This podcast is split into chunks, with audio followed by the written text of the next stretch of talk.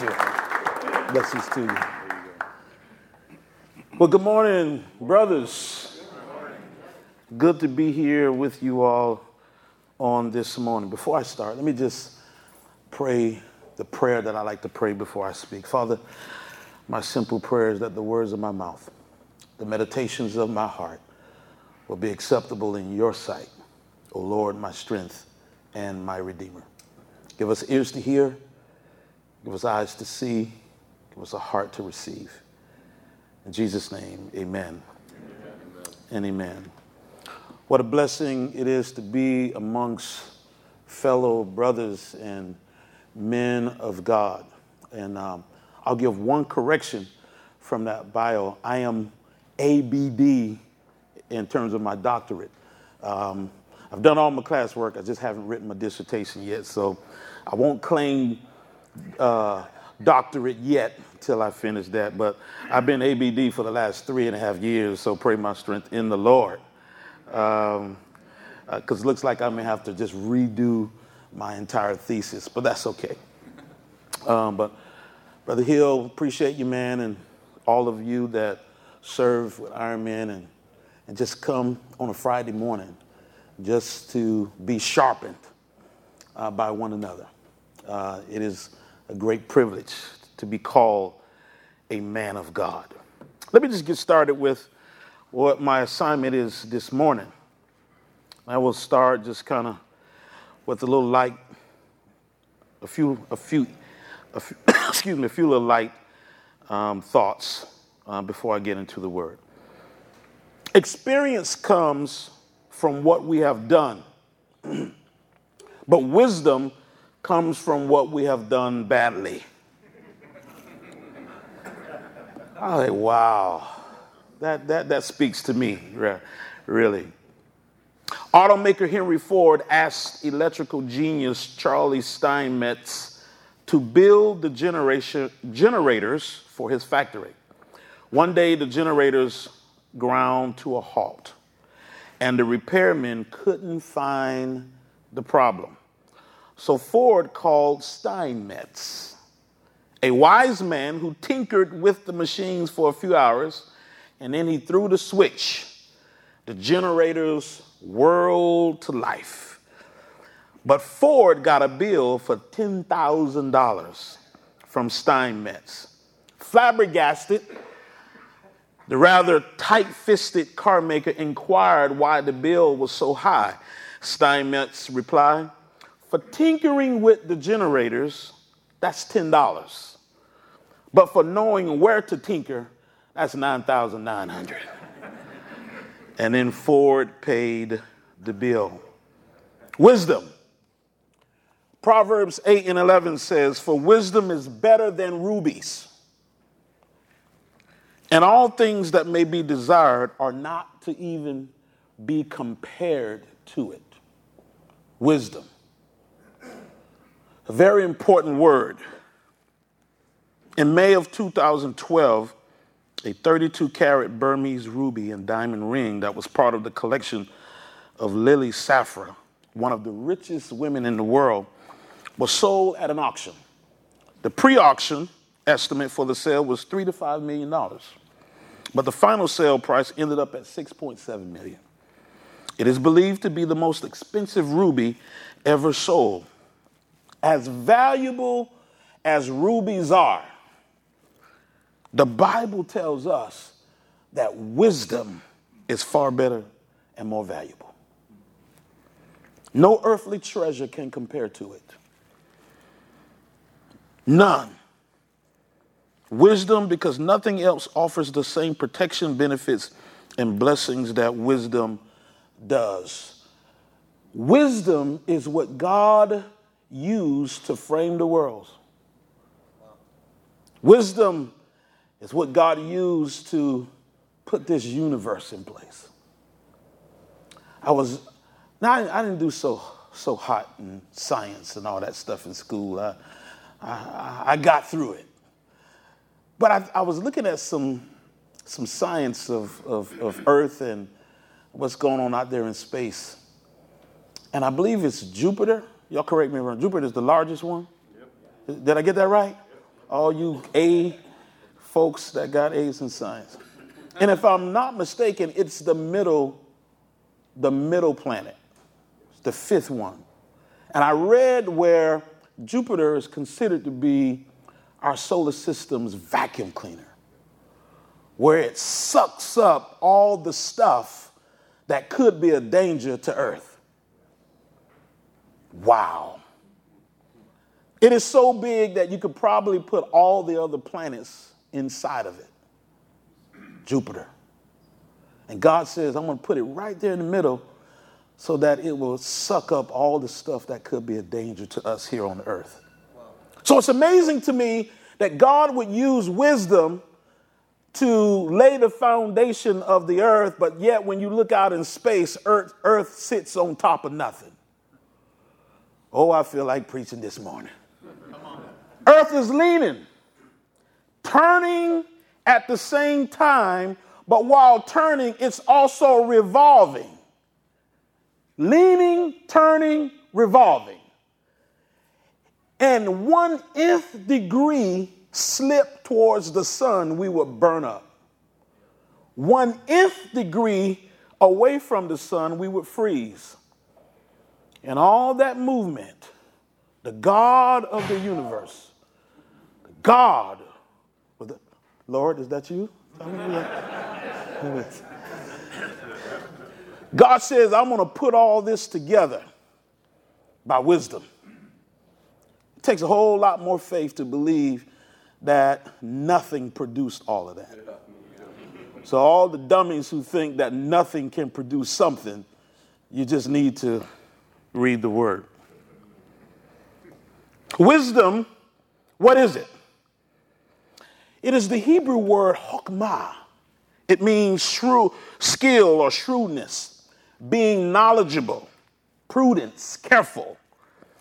It is the acquisition and the application of knowledge or information.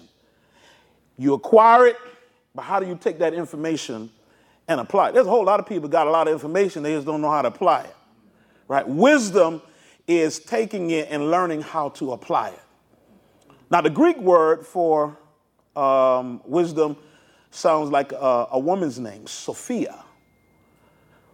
And of course, uh, when you read Proverbs, wisdom is likened unto this woman. But Sophia, that word in the Greek, excuse me, got this crazy cough, so I'm sorry about that, um, means the same thing skill, knowledge acquired. Knowledge acquired by observation and experience. And like Paul said in, I think it's Romans 5, tribulation works patience, patience experience. Experience gives you hope, hope maketh not ashamed. And God will strategically allow problems and issues and situations to come our way so that He could develop character within us. God is not concerned about our comfort as much as He is our character. And the way God de- develops character is through the crucible of trouble and problems and trial and tribulations. And I was reminded of that uh, one time when my battery went dead, and I looked under the hood and I just looked at that battery, and um, I said, wow. As I looked at the battery, I saw the positive terminal where all the stuff that makes the car work is connected to that positive terminal. But none of it works without the negative ground. There has to be negative, a negative connected to the positive to make it work. And so God will use trial and tribulation, and He will use situations and circumstances to develop His character within us. I learned that a hard lesson of that, it's been about 10 years ago when I went through the worst but yet the best situation of my life. It was, it was the worst situation because one of my children found themselves in trouble with the law. And I am a member of law enforcement as a chaplain with the sheriff department and uh, one who has raised uh, my children to be men of integrity, one who has lived out as much as I know to do or knew to do, a life of integrity before them.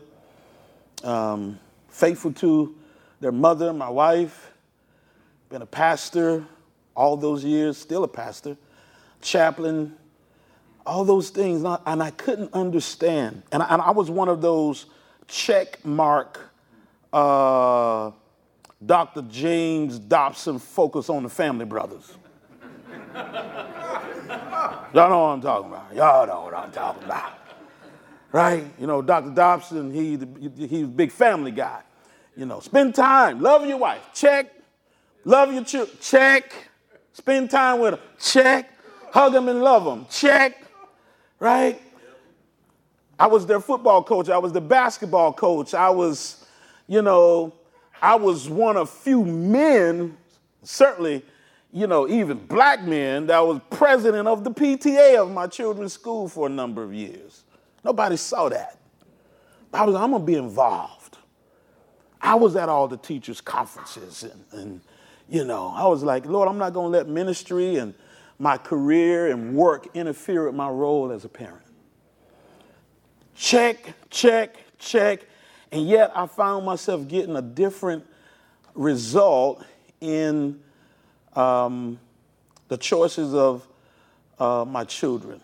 One in particular, and there was another one I would throw in there too, but it was this particular time, I just didn't know how, I didn't know how to cope. Because I felt like I did all that I needed to do to be successful, and I wasn't seeing success in my role as a father. And I felt like a failure, and I walked away from ministry. I remember telling our congregation, I said, I can't lead you well at this particular time. Um, my wife and I, we're going to take a 30 day sabbatical, and if we return, we'll let you know. I didn't say when we return, I said if we return. And I turned everything over to our elders and leaders and gave them some instructions, and I just, I just walked away. Um, because I felt like, how can I lead a congregation and my, my own family is jacked up? And I don't care if it's just one of them. One of them jacked up, all us jacked up. Right? Excuse me, I still got a little hood in me. I'm, I don't know what y'all. Jack, what does he mean, jacking up? Jacking up a car? What is that? You know, up from the flow up. Yeah, yeah, yeah. And I was feeling like a failure, and I remember during this time, I read the book of Job and I got, I found myself getting angry with God. Never took my hand off him, never stopped my devotion, but I found myself getting upset with God from this perspective. I'm like, God, I've done what you've asked me to do. Even in my own life growing up, Lord, I've lived for you since I was 11 years old. God, I was not promiscuous. I married my first girlfriend, never done drugs. I don't never done alcohol. I don't even know what a shot is. God, I, have I've tried to live my life in a way that pleases you. And in my pride, I felt like God owed me something. And I realized that God was coming after the family's biggest sinner of all, which was me, because I had the sin of pride and didn't even know it. It's the worst of sins because you can have it and not know it. God was coming after that thing in me through my children. When you have to stand in a courtroom and it's your son going before the magistrates, and you a member of the very community that he's standing before, I ain't a good feeling. And I remember this one day feeling like a failure. And I sat down, I was, this particular day I sat down and I was at a low of the low. And um, it was as though God pulled up a seat beside me and whispered these words in my ears. And I heard it like I'm telling it to you now. He said to me, If you are a failure, then so am I. And God took me back to the Exodus. In my mind, um, I've been a serious student of Scripture since I was 11 years old, reading, the Bible, studying, asking my mom. I'm a PK, so my father uh, was a great preacher, pastor. He passed away um, 11, uh, 18 years ago. My grandfather was a great minister. I'm, I'm a student of them. Yeah, me and my brother. I got three brothers, and we're all pastors. Just and um, and we have one sister who's an educator, principal in the Atlanta area.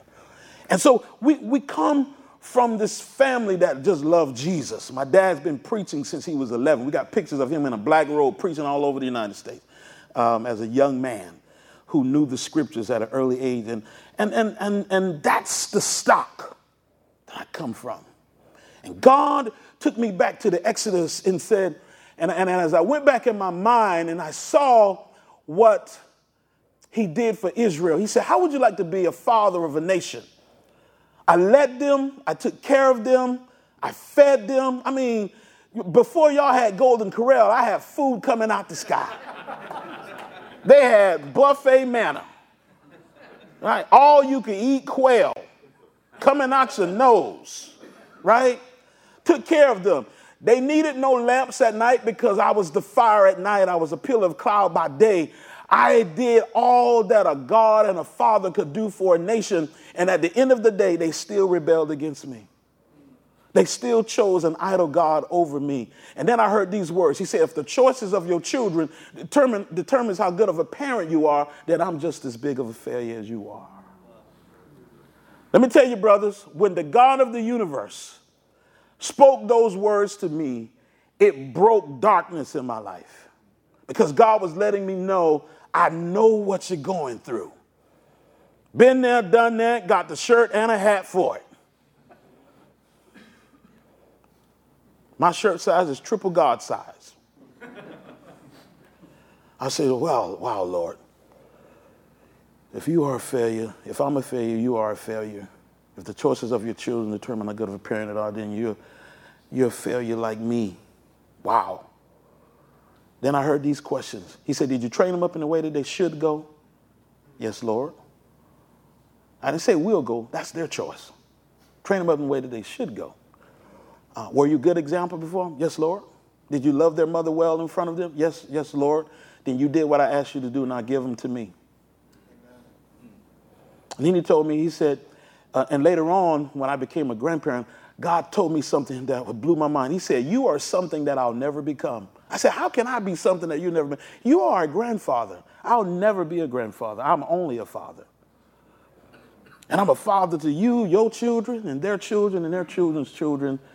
Just give your children to me. That liberated me. Because you know, people, our society judges people by how their children are. And that's why we, you know, people are afraid to talk about their children sometimes because they don't want to be judged. Now, I'm going to tell you something. What I'm telling you now wasn't even in my notes.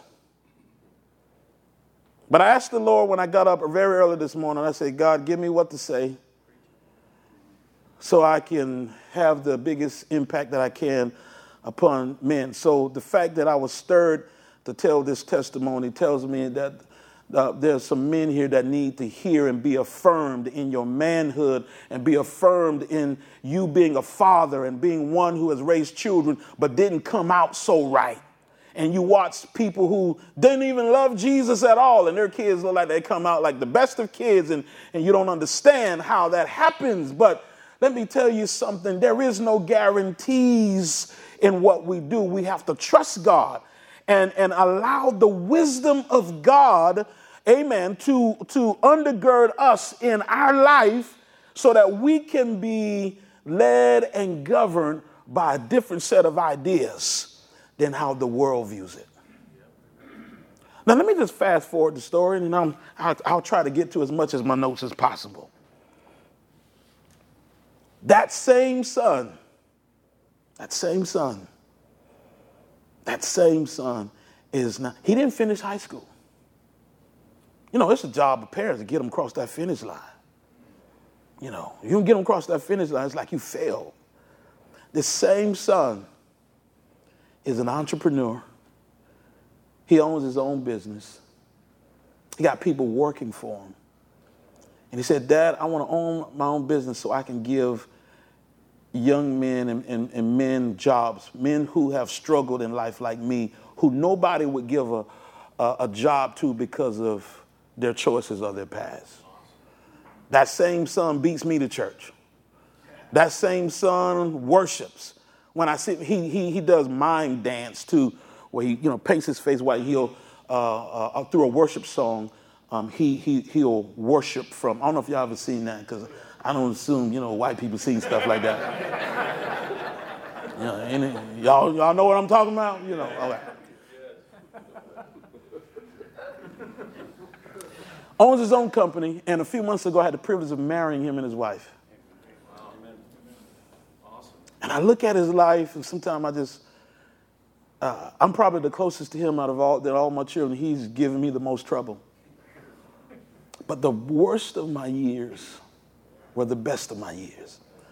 Because Psalm 119, uh, Psalm 119, 71 says, It was good that I was afflicted, that I might learn your statutes. God allowed me to go through a, a season of affliction because He was doing something in me and He was doing something in him, and He was doing something in our family. And I remember coming through that, I went through a campaign of repentance. I said, Lord, I'm sorry. Forgive me, God, for blaming you or not, or having this attitude against you. And there's two pastor friends of mine that, that we cover each other, and I didn't let them cover me during this time. I separated myself from them. And I met them in their office and cried before them and said, Brothers, y'all forgive me for not letting you be a healer for me and coming around me when I went through the worst time of my life. And I asked them to forgive me. I brought my children around me and I asked my children to forgive me because I made choices of my children about me. How y'all gonna make me look bad? So I was being a pastor to them and not a father. And I learned some stuff through that day, through those days. And it has given me a level of wisdom today that I would not have had if it wasn't for those experiences. The pain of my life gave me an education that I otherwise would not have. And I, I got closer to the Lord as a result. And I said, God, I would not wish what I've gone through on my enemy, but God, I'm so grateful that you let me go through what I went through because I learned some things about God that I would not otherwise learn about him. And the Spirit of the Lord spoke to me one day and said, If you ever want to receive grace from me, you must give grace to them. Because we want to be hard on our children, but we want God to be soft on us. but Jesus said, if you want to receive forgiveness from my Father, you better offer forgiveness from to others. And if you don't want to forgive others, don't even ask forgiveness from my father because my father gonna do just like this. He ain't trying to hear it.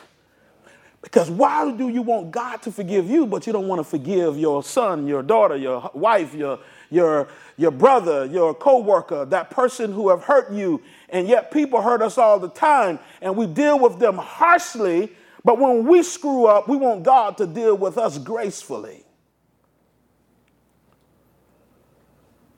Man, that was not in my notes. God, where's this stuff coming from?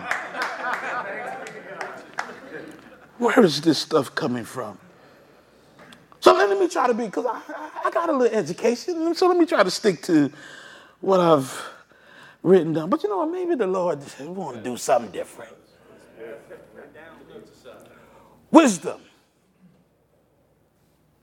Gained by what you observe, gained by what you experience. Can I tell you something? The very things you, we pray for God to get us out of, it was God who put us in.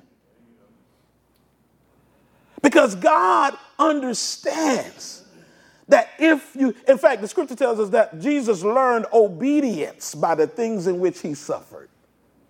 Wow. We don't want to suffer. We don't want to suffer. We don't want to go through nothing. We, well, the Lord, he suffered for us on the cross. Yeah, but then the Apostle Paul comes around and said, But you got to take up your own cross. That was Jesus' cross. Yeah, he, he had his finished work, but you got a cross to bear. God has fixed it that this world would not have just an easy journey. It's supposed to be difficult. It's on purpose because we live in a sinful and a fallen world. Without the troubles and the struggles, you could not be developed into the man that God wants you to be. So he sends it to you, right? People love diamonds, but the diamond has come from pressured, a pressure, old dirty rock with the right pressure and right circumstances and situations, it becomes a diamond. Pearls are expensive as they are, it starts off as dirt. In the right environment, it becomes something expensive. It's part of the journey. I'm grateful for my seasons of peace. I'm gonna tell you the other day, my this same son of mine, him and his wife. You know, when you get phone calls and or text messages, uh, at least from my experience with my kids, and it starts off with, "Dad, what you doing?" I don't know, man. What you want? That's what. That's that's the question. What what you and mom doing? Get to the point, man. Me and my wife, we need to talk to y'all. Oh, Lord Jesus, what are we about to go through now? And my daughter, and I call her my daughter in love. I, I, we stay away from the word law. Daughter, that's my daughter in love. Uh, uh, she says, we tell her, she said, baby, you just don't know what we went through. So when any of my children start asking us certain questions, we put our seatbelt on. But my son wanted to tell me that him and his wife are looking to purchase their first home and they wanted to tell us about it so we can pray about it and and uh, go to the house and property and pray with them for it. And I said, man, I can get used to this kind of stuff. But God gave me a level, and, and then I, when I look at it, here, here I am. Tw- what, what is this, 2018? So 20, let me just, I guess I'm just supposed to talk about stuff. Exactly. Put that down. So uh, for uh, I don't know anybody ever heard of an organization called the Jobs Partnership of Florida, right? Jobs Partnership, wonderful organization. Actually, they're one of my clients. Um, but f- since 1999, um, Jobs Partnership was brought from Raleigh, North Carolina, to the Central Florida. I was part of the pastoral team that brought JP to Central Florida, and um, when I went, and I'm a late bloomer as far as education. You know, I got married early, 21 years old, uh, graduated from West Westover High School, not far from here, at 17, turned 18 that year, but I, um, I watched my friends go off to college because I was so petrified of uh, standardized test that I would not even take the SAT or the ACT because I never did well on those kind of tests. Now, give me a writing assignment, I'll blow it out the water. But that's not what it was. I, I didn't take those tests because I didn't do well. So I couldn't go off to universities and colleges like my friends did. So I started at Valencia, and after about a semester or two, I was like, man, college ain't for me. Dropped out of college, started helping my dad at the church, became a youth pastor, just worked, and became a football coach at the YMCA, and I was just doing my thing. And then I ended up getting married. I fell in love around, what, 19 ish, 20. And um, we took a year to plan our wedding, got married at 21. And so um, life just started moving along. And then in, uh, at, at, the age of 27, the Lord called me into uh, senior pastor role. So um, I was called to plan a new ministry. And uh, so started pastoring. And there was this one event that we did for our young people to inspire them to dream about their future. And I was sitting there at the church supporting my wife who was leading this effort. And um, they was talking about, man, you guys, you know, about going to college, you know, just, you know, do all the things that you need to do to be successful. And I'm sitting back there and said, man, I haven't finished college. So here I am, 38-ish, somewhere around there.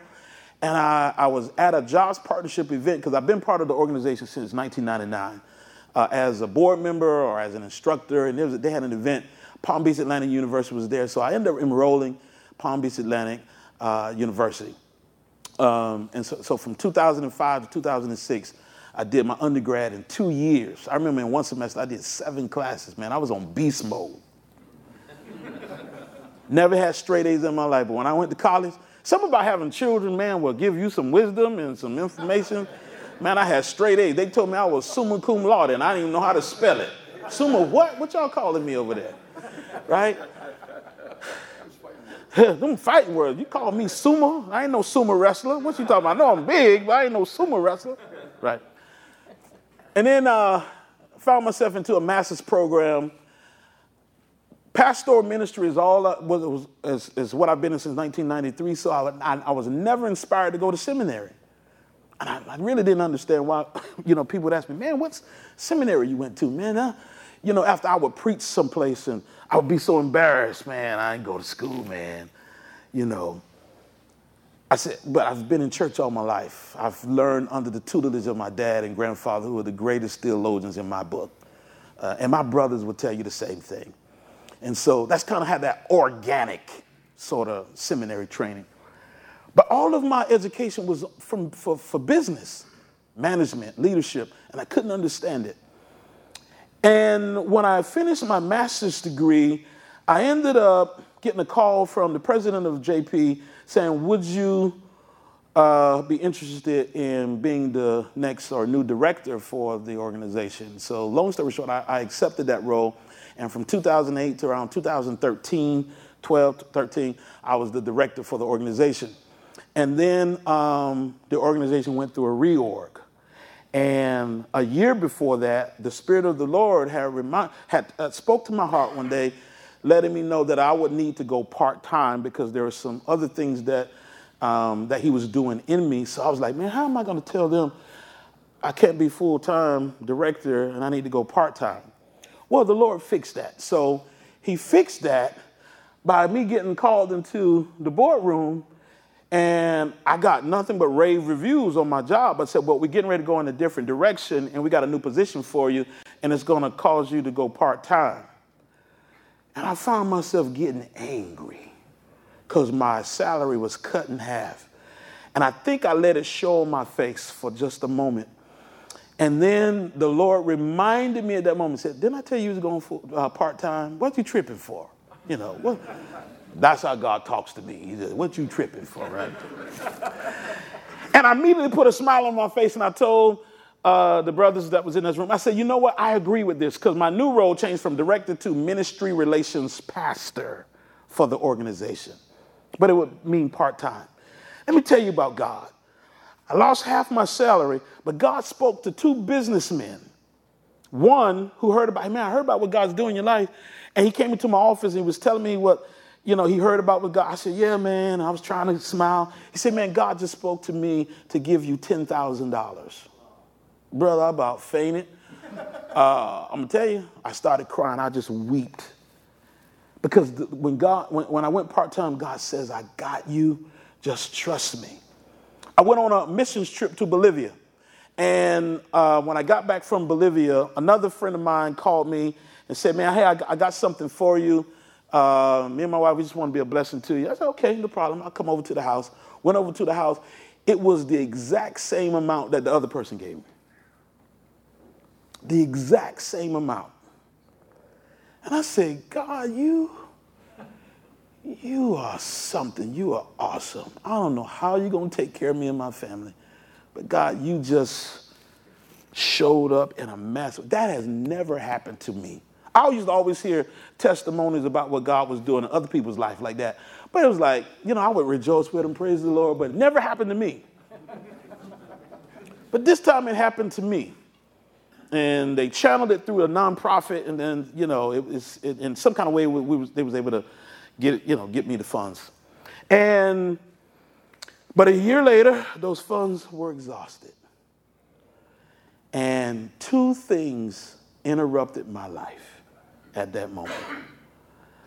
The first thing was I was driving down the 408 headed to Jobs Partnership, and I looked at the downtown skyline and the Spirit of the Lord spoke to me like Cupid would shoot the arrow in a person's heart to fall in love with somebody. It was, it was, except it was a business arrow. I don't know what angel that will be. and I, I, looked at the downtown skyline and I heard these words um, I want you to provide spiritual care in the workplace. Corporate chaplain. Say, wow, a pastor in the workplace. Man, how does that work? Long story short, I, I went to my office, started researching, and um, my research took me to someone who was already doing it. I, I called that person, shared my heart, and all of a sudden that person said, I tell you what I'm gonna do for you. I'm gonna give you my username and password to one of the pages on my, my website, and down, I want you to download everything you need to start your business. Wow. That was God starting to move again because those funds were being exhausted. At the same time, the Lord spoke to me about starting this company where companies would hire us to provide inspirational wellness and soul care for their employees. My doctor office called that January 2014 and said, David, the doctor wants to see you. Uh, he wants to follow up with you. You know, I saw him right before I went to my trip to Bolivia to see what kind of inoculations I needed for um, South America. And um, so he said, I just want to follow up with you. I said, okay, cool. Went to the office, talked to the doctor, and um, we had a nice conversation. And then I asked him, I said, Doc, when is my annual physical? And he said, It's in a couple of months. But since you're here, let's go ahead and do it now. I said, Okay. Physical went well, and he gave me a slip for my blood work. And I waited two and a half weeks because, you know, wasn't feeling nothing, felt good. Two and a half weeks later, I go and get my blood work done. And a week later, I'm going to, there was downtown, there was this restaurant by the name of Mix, I, I, I forget what it's called, it's a soul food restaurant downtown and uh, right by the arena. And I was, it was, I was supposed to have lunch with a, another pastor friend of mine. And I got this call from the doctor's office. And when I looked at my phone, it says doctor's office, and I, and I picked it up. It was the doctor. Now, first of all, doctors don't call nobody. Dave, we got your blood work, and I'm a little concerned about it. Um, your white blood cell counts are, are highly elevated. Now, that's either infection or it could be cancer. Now, when he put the C word in my ears, I started shaking. I've never been to the hospital other than visit people to pray for them. Um, never had a broken nothing in my life. And I played football, basketball, never had surgery, never had to go to hospital for nothing. And, and this is uh, four years ago. Um, I was 47.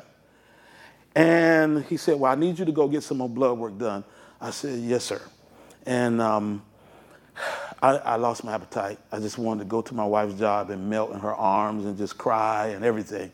My friend showed up and he, he saw this look in my face. I said, Man, the doctor just said I might have cancer. And I just kind of just about lost it. And so I waited. I was hard headed. I didn't go the next day. I, I waited three days. Um, and I waited to pray. And I said, Lord, I don't know what I'm about to face, but I'm, I'm going to take these next three days just to prepare my heart. And um, God, just walk with me, whatever it is. All right, so I went three days later, got the blood work done. Results came back. Got another call. My, my, my, my white blood cell count had gone even higher. So now he's very concerned.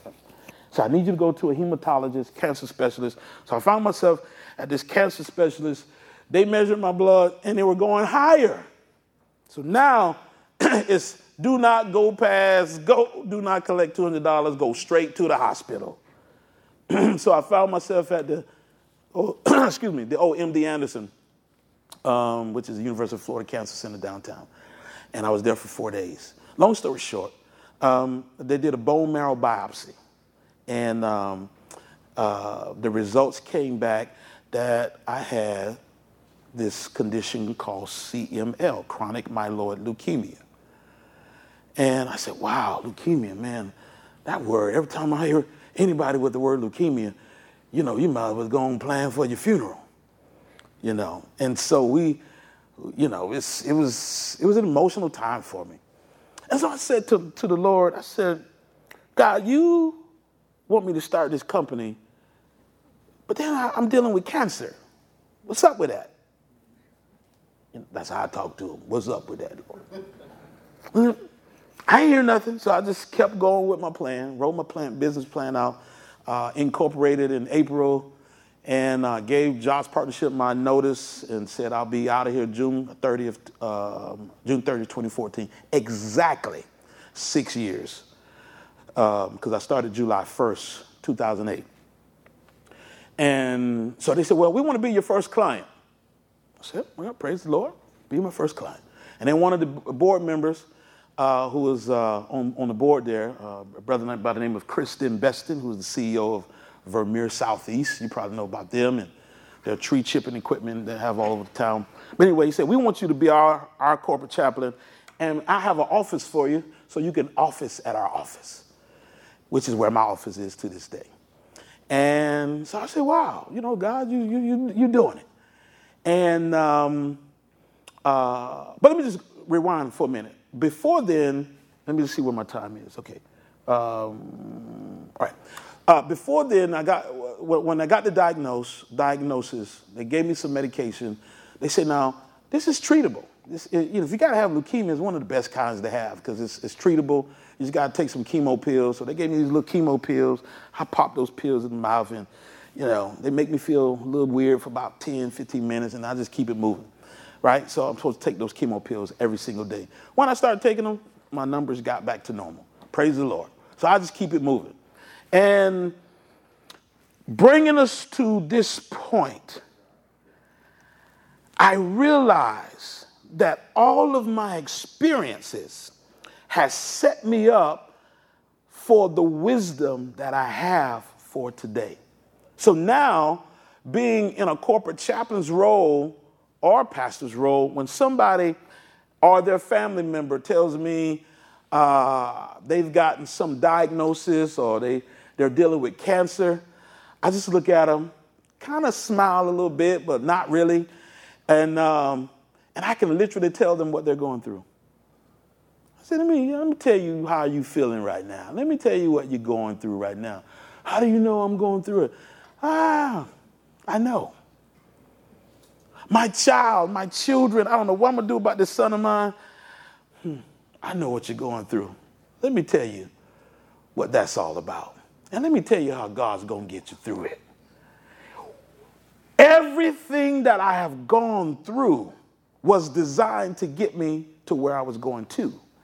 And God used all my experiences to prepare me for where I am now. Now I realize it makes sense to me why I was inspired to get a management degree, a leadership degree, because now I have to have private conversations with CEOs who are leading companies to advise them and to be able to serve them and to understand the language of the businessman because I am one and then I've I've educated myself in that arena. So God says, I'm going to give you the education you need for the people you got to serve.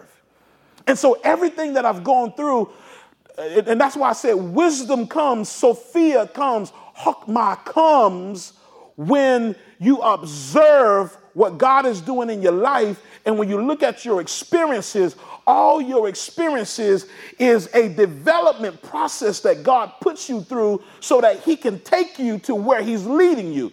Because wherever you land, when you look back over the slime of your life, the reason why I say slime, because I like I call it the snail rule. You know where a snail has been because he leaves his slime behind. The slime is the experience, the slime is where you've been. And when you look back over, you say, you know what? I'm in the position I'm in today, but I couldn't be here unless it had been for those experiences for the pain, the problems, the good, the bad, and the ugly. Whatever God has for you, He has to take you through a, a, a, um, a development process to prepare you for it. Because every last one of you got a call. Every last one of you have an anointing that God has for you. And let me close with this.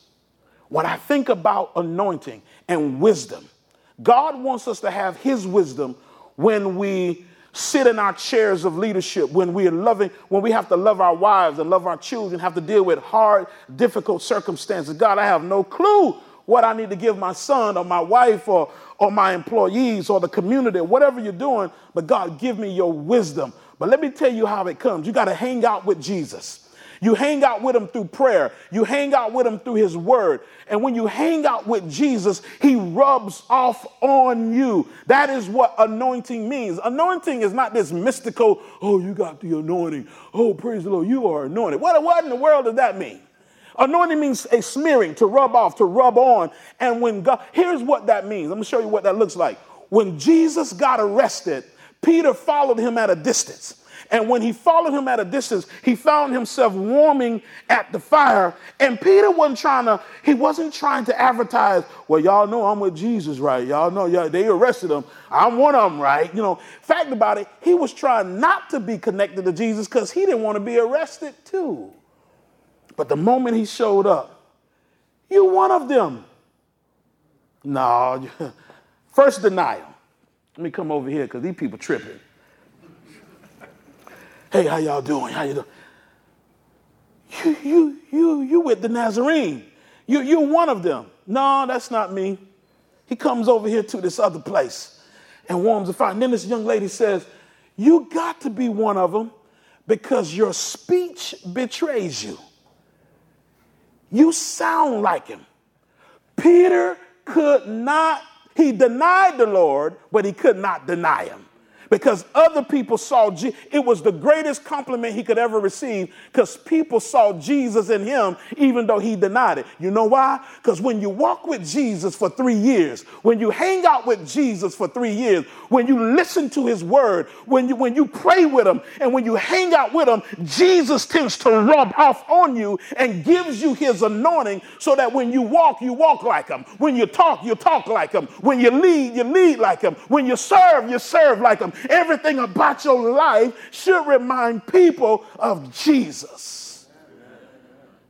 And Peter, even though he denied the Lord, he could not shake Jesus off of him. And even when I was going through my rough time, I had read so much scripture and been in church all my life. Jesus had done rubbed off on me so much, I couldn't get away from him. And one thing I love about Jesus, before he left here, he had a walk with he, he walked, he had a walk and talk with Peter. Peter, I'm getting ready to go, man. I just want to ask you, do you love me? Yeah, Lord, I, I love you.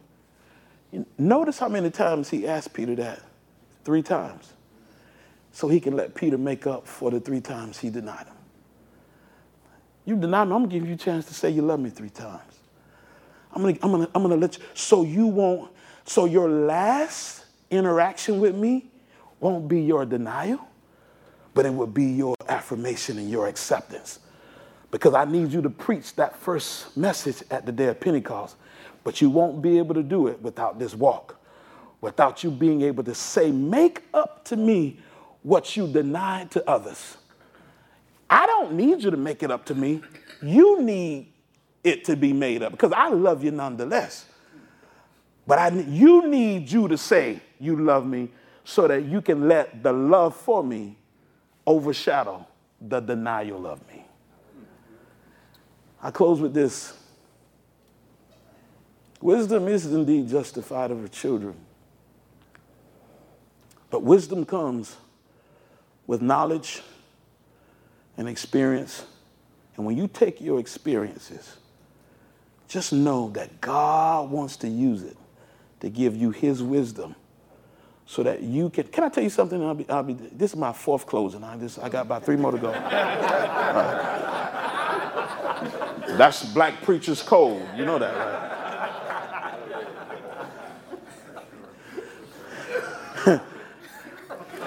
I don't even know what I was going to say now, but